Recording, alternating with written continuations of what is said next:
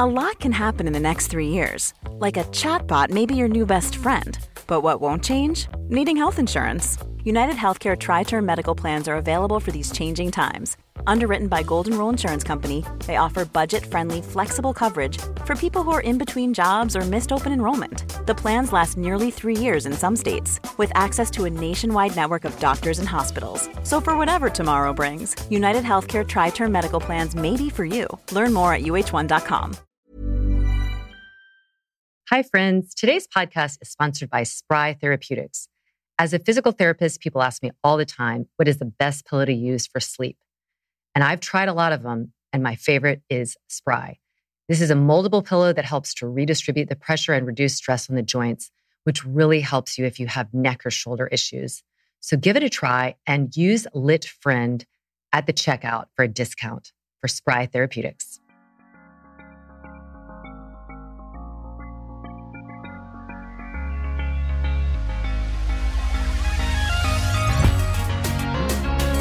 Good movement, and welcome to Redefining Yoga, a lit yoga podcast, which is designed to investigate all aspects of the modern evolution of yoga from my background as a physical therapist and lover of movement. My mission is to help everyone find freedom through smarter and safer movement patterns. So together we can be uplifted, benefiting all beings. Welcome to Wednesday Q&A where you all ask the questions and we answer. I am joined by my wonderful co-host, Kristen Williams, physical therapist and lit senior teacher. Hi Kristen. Hey Laura, how are you? Great. We have a lot of questions, so why don't you launch into our first one? All right. So our first one here is from Sarah Kingsley. She is in our currently in our cohort 4. And so she says, I would love to hear your and Laura's thoughts on the knees over toes Instagram account approach. Someone I met with knee pain and poor outcomes with typical PT started following this guy and cured his pain. Seems so potentially damaging to me, though. And so, if you guys aren't familiar with knees over toes, now I don't follow this Instagram account, so I don't can't speak to them, but it's a very hot topic on a lot of PT people that I follow. Traditionally, in physical therapy, we've always taught people the best way to protect your knees is to keep them behind the toes. So when you're lunging, when you're squatting, a lot of people are now uh, really looking into actually letting the knees pass the toes. And Sarah, I know, is a physical therapist also. So it, the first time I saw this, my kind of red flags went up and alarm bells went off. Um, and speaking to her particular person, you know, everybody is different. And I think the knees over the toes approach, it's not bad to let your knees pass your toes. What a lot of people don't have is the proper ankle mobility or, the proper hip mobility for it not to go straight into the patella. So, and then the patella just gets pressed into the femur and, and it, it can be traumatic and damaging over many, many multiple times of squatting, lunging that way. That does not apply to everybody. If you have really great ankle dorsiflexion, if you've got really great hip mobility, if you happen to track really well in your patella, the patella has the thickest amount of cartilage in our body. So it and it's able to take seven times our body weight. So doing a knees over the toes lunge, knees passing the toes, it is not going to bother them. I would still argue in the mass majority of people who are not they who are not really cued in to how to use the glutes, how to use the hamstrings, and they're doing a repetitive squat with the knees passing the toes. They're going to be using a quad dominant approach, which is just going to jam that patella into the femur. Now, I don't know what this Instagram account teaches. I don't know what other mechanics they're teaching. I can't imagine just saying, do a bunch of squats with your knees passing your toes. I am confident, especially if it's run by intelligent physical therapists, that they are talking about the other important factors of the hip hinge, of the ankle dorsiflexion, of using your hamstrings, using your glutes, taking it out of your quads. So you're not allowing that compression. Are you familiar with this, Laura? I mean, have you looked at this a lot? Yeah. So I haven't looked at that particular account, I don't think, because I don't, nothing's, I mean, I've seen a bunch of different PTs, you know, and so Yeah, I would say exactly what you're saying. I don't even really cue to the knee. I'm so much more concerned about what's happening at the ankle and the hip. So if you're getting your great ankle dorsiflexion and great hip flexion and the knee goes farther, that's fine. There's no problem with that. But to Kristen's point, most people don't have that. So if you if someone were to go into that training and do the copy skips understanding approach, which is I'm just going to copy that and load that knee in that flex position, weight bearing, where the heel is coming up or they're anterior tilted and driving the femur into the patella, and then adding load to that, that would not be a good idea. It could be injurious, but it could just also set you up for a pattern, like you were saying, of quad dominance and of just reinforcing your already, you know, suboptimal movement in your hip joint. So, like, I don't even, you know, this is where I think the cookie kind of taking things out and and isolating them is not very, you know, that's that's how Instagram works and and, and how so much of our information is gathered. It's, it's like a little soundbite. And it's just not enough to say, well, train your knees beyond your ankles because people will do that. And I'm sure they're not saying that, but people in there like scrolling through, that's what they'll see. And it's like much more than that. That's why we talk about neutral pelvis and hip hinge and hip flexion being one of the most important movement, I think, in the body. Then it does, if you can do, if you can flex well at your hip and your ankle, the knee is going to go along for the ride because that's triple flexion. And it doesn't matter if you, if I lean over and I'm doing something forward and I've got great range of motion there and I'm loading it and it's going beyond my ankle, no problem.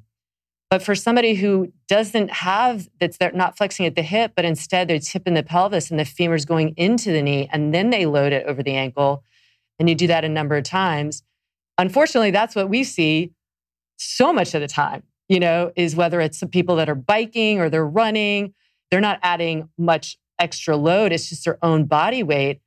And then they just, you know, hammer those knees. So anytime, and Kristen and I both said it many times before, anytime there's a knee issue, we, we tend to look elsewhere. So training knee over the ankle, I'm, I'm sure there's probably value again. And this particular guy who got better, like that's not enough for me. Like he just started doing that and it got better.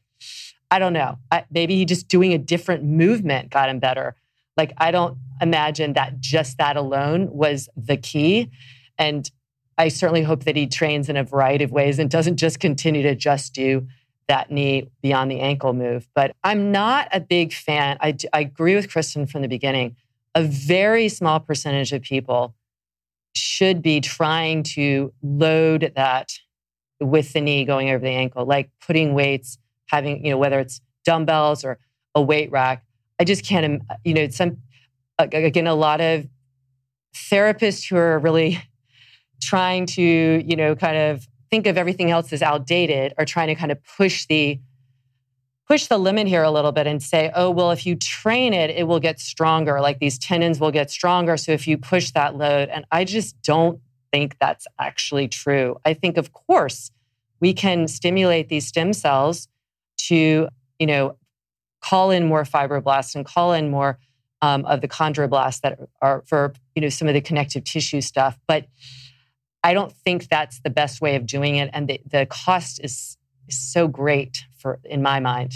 So um, that's something like I'm never going to do. And my knees are great at 50, almost 52. And I just, I don't think there would be any value. I'm just going to keep my hips moving really well and keep them really strong and my ankles really strong. And honestly, I think the knees will take care of themselves. I agree. So there's your answer. There's never a um, black or white, but I would, it'd be a proceed with caution sign. I love it. Speaking of knees, we have another knee question. Um, this is by Mega Warsh.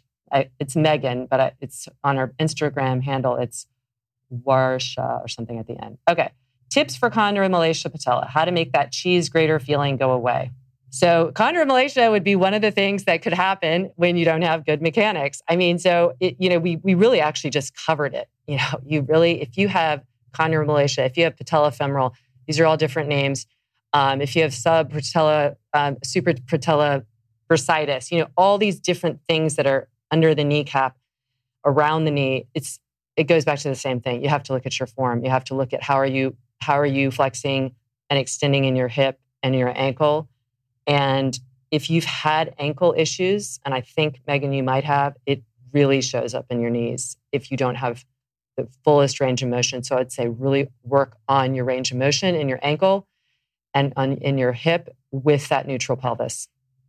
Well, and I think that, you know, you can't make chondromalacia patella go away. I mean, once you wear away a chondral surface, it's not coming back. I mean, it, um, it, not to the point where it's like, oh my gosh, it's gone. Not without some sort of advanced intervention. That doesn't mean you can't make the pain go away, however. Mm-hmm. So, and that's where you go back to everything that we're talking about. If you get moving better in the hips, moving better in the ankle, stronger in the hips, stronger in the ankles, where that knee, I always t- talk about it. You guys have heard me say it probably hundreds of times. It, you stop scratching the scab the, the pain goes away and, and then the inflammation goes down and there's no pain because you're no longer inflaming the same area. And so we can treat that so often via the hip and ankle. So, all right, I've got I've got a question here yeah, from go ahead. our friend Rita. So Rita says, how to work on the obliques in the abs of a reset with students who've been told not to curl up. This is common with, say, osteoporosis, diastasis recti, um, you know, so she's asking how to work with the abs um, on the obliques. And, you know, I mean, I think we don't necessarily have to, when we think of when someone's told not to curl up, I think what you need to clarify is do they mean not to curl up because of something going on in the lower back or in the upper back?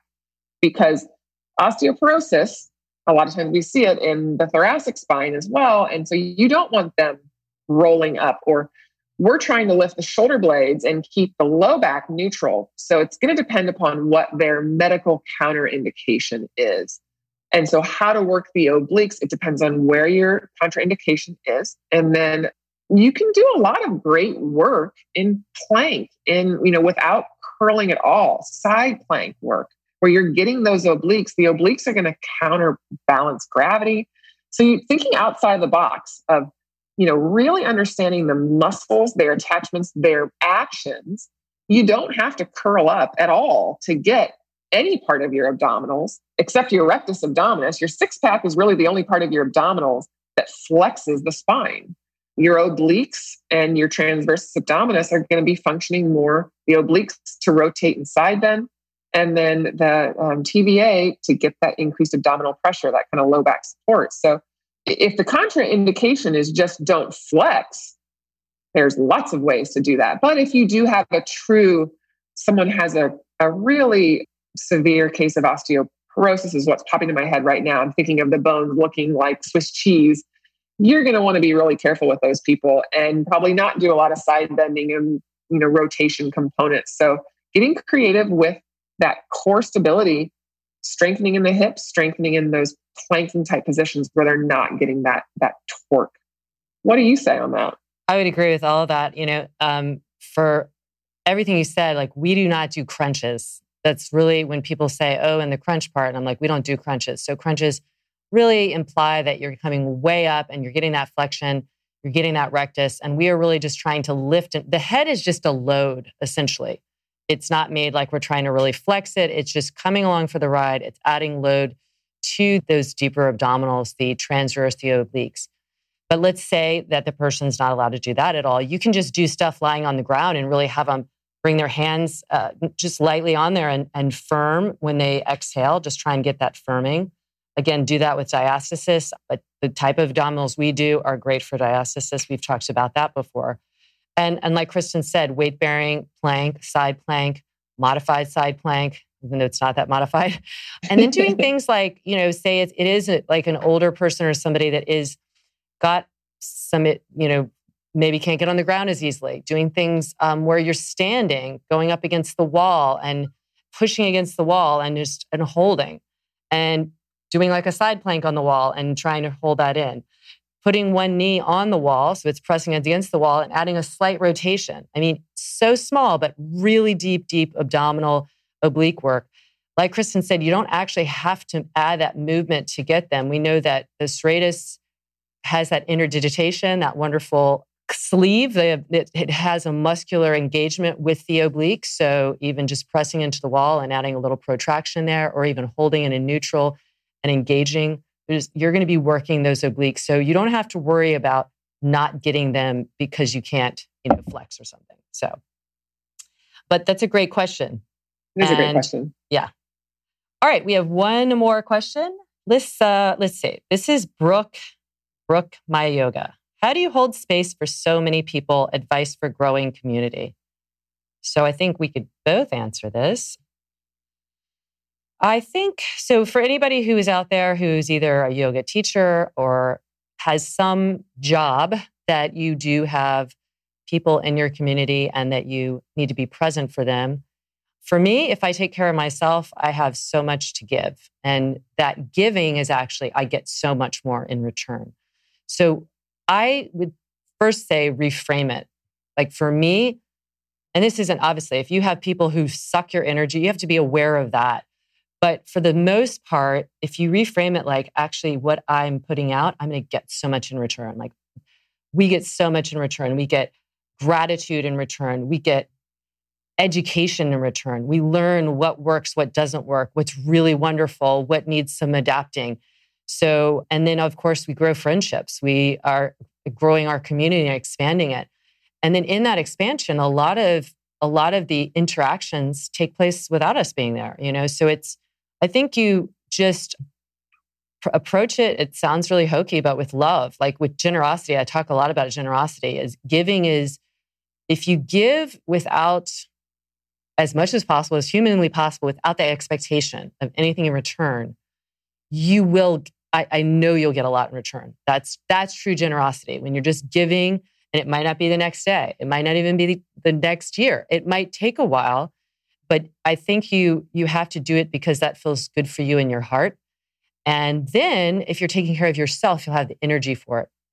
On the flip side of that, if you feel like you're getting drained, um, back off a little bit. Have some boundaries and some ideas of like what you want to, you know, like for me, and then I'd love to hear what you say, Kristen. Like, I know I could do a lot more of engagement on social media. I could really get on there and uh, do a, but th- I, that to me is I can only do so much. So I really do it on my page. I don't really go into a lot of other pages and kind of make connections there. To, I just want to com- communicate with um, people on my page, and that takes a lot of time. So that's my boundary. Is I can't really spend a lot of other time doing stuff on there, but that would be helpful. I mean, I'd really be able to even you know hold space and reach out to more people. So that's where I have you know you have to kind of have your boundary of what how you hold your own energy.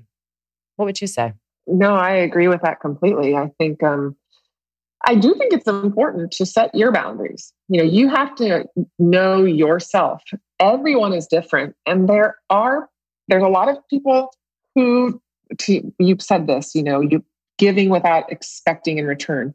That's a hard that's a hard thing for a lot of people to do. And if you're that person, that's okay. You know, that like, is. I was okay. going to say because I learned yeah. that I had the the yeah. best. My dad was like the best example of that, so it was modeled for me. So exactly. I don't really it, know. It hasn't been. I it right. Hasn't been for so it hasn't been for a lot of people. I think beautiful point. So yeah. for me, and it's so very natural. Yeah, know yourself. Know yourself and know what you need and respect that and honor that. And so, because you have to take care of yourself first. And, and I don't want to mean that in, in lieu of others, but if you can set those boundaries and if you can say, or if you notice that person who's maybe they're asking a little too much of you and wanting too much of your time, where, you know, you have to be like, mm, wait a minute. And with kindness, you don't need to confront or anything, but we can see that in a studio where you, you, you know, you have the squeaky wheels, you have the, uh, whenever you're doing anything in the public eye or at, at your job, even at your house, recognizing those people who might be taking advantage and gently, you know, take care of that. However, whether it's like you said, I'm sorry, I'm busy, you know, can you make an appointment? I'd love to see you for a private. Well, you'd be amazed what people won't pay for, and yet they feel perfectly okay to take your time for free, but they don't want to pay for it. So I think it depends on what how people are um, asking for your time. And you, I'm like you, Laura. I get so much joy out of helping people. It brings me joy, so I want to do it more. But I do, I have to watch, you know, my own energy levels. And we both have large, we have families, we have children. We have to set those boundaries or it can take over your life and then become a negative. And, and I think there's a navigation Absolutely. That, that you learn. Here is a very good point, just to piggyback off of what you said, is really like my job isn't to teach people how to behave, but I can also, by holding the boundary, I can actually kind of help people in their tendencies. If they're like, uh, if there are takers that just don't, again, it wasn't modeled. They don't know any different. They, I mean, we get questions all the time that we give free answers to. You don't have to set up an appointment. But at some point, if somebody's always doing that, you have to say, you know, I'm happy to answer your questions. I do privates. I'd like to take that time, but I have a lot of other things that I also have to attend to. And I have had to do that a few times, not that many. And what I have get, what has happened in return, or if somebody's trying to like get a deal, you know, like always trying to like, well, can I get that for this off? Can I get this for this off? And you know, I'll, I'll turn on that person. I'm like, you know, if you value me and a product, kind of haggling, this isn't the place to haggle. Like you either buy it or you don't. Like I, you know what I mean? Like we price things really reasonable. We, our our content and our quality is is so robust. And I get that not everybody has the finances to afford it, but I have seen people who have scrapped together, who've sacrificed, never said a thing about it, and did it. And then people who have a lot more money who, because of, of habit, ask, ask, ask, ask, ask, free, free, free. And those are the people I'm like, you know what? This is, I'm here on earth also to help you. And I'm going to help you by actually saying to you, like, you should, you know, like, you need to pay for this. If you want my advice at a certain point, you need to pay for it. So you have, and all of that is just, we're all learning like how to be humans and how to interact with each other. So I think, yes, be generous for sure, but also be aware. And in that, maybe it's an opportunity uncomfortably to help someone who is a taker, you know, and needs that kind of like boundary or and and they might receive it well and they might not and that's that's okay that has nothing to do with you exactly right it's a great question brooke i'm sure a lot of people struggle with this but as always what i say yoga mama says take care of you and you'll be able to handle all of the things a lot more clearly and and you know solidly consistently. So, uh, and and also know at different times in your life when you're building your business, you are going to put out more energy. It's just you if if you want it to go somewhere, you've got you have to put, you know, front loaded. I'm in a great situation now. Kristen has witnessed this over the years. I front loaded a lot and I'm working really hard now, but people think I work a lot harder than I do because I front loaded a lot. So, you know, don't be afraid of doing some hard work and being there and, and building a community and making connections, all that, because then it then it's easier as as time goes on for sure. Amen. And we love our community. So thank you guys for joining us. If you have more questions, we love answering your questions. And it can be about obviously anything. It doesn't have to just be about the body, it can be about the spirit, the mind, breath, life, pursuit of happiness, all of it. So write us um, at Instagram. You can find me at laura.hyman, KB at KBWilliams99. Thank you so much, Kristen. I love you. I love you too. And we love all of you, and we're pulling for you as always.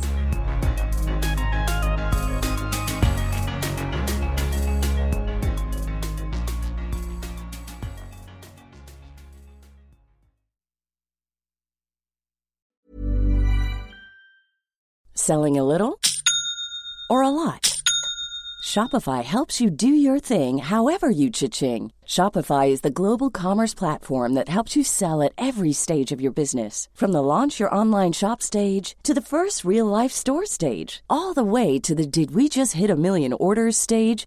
Shopify is there to help you grow. Shopify helps you turn browsers into buyers with the internet's best converting checkout. 36% better on average compared to other leading commerce platforms because businesses that grow grow with Shopify. Get a $1 per month trial period at shopify.com/work. shopify.com/work.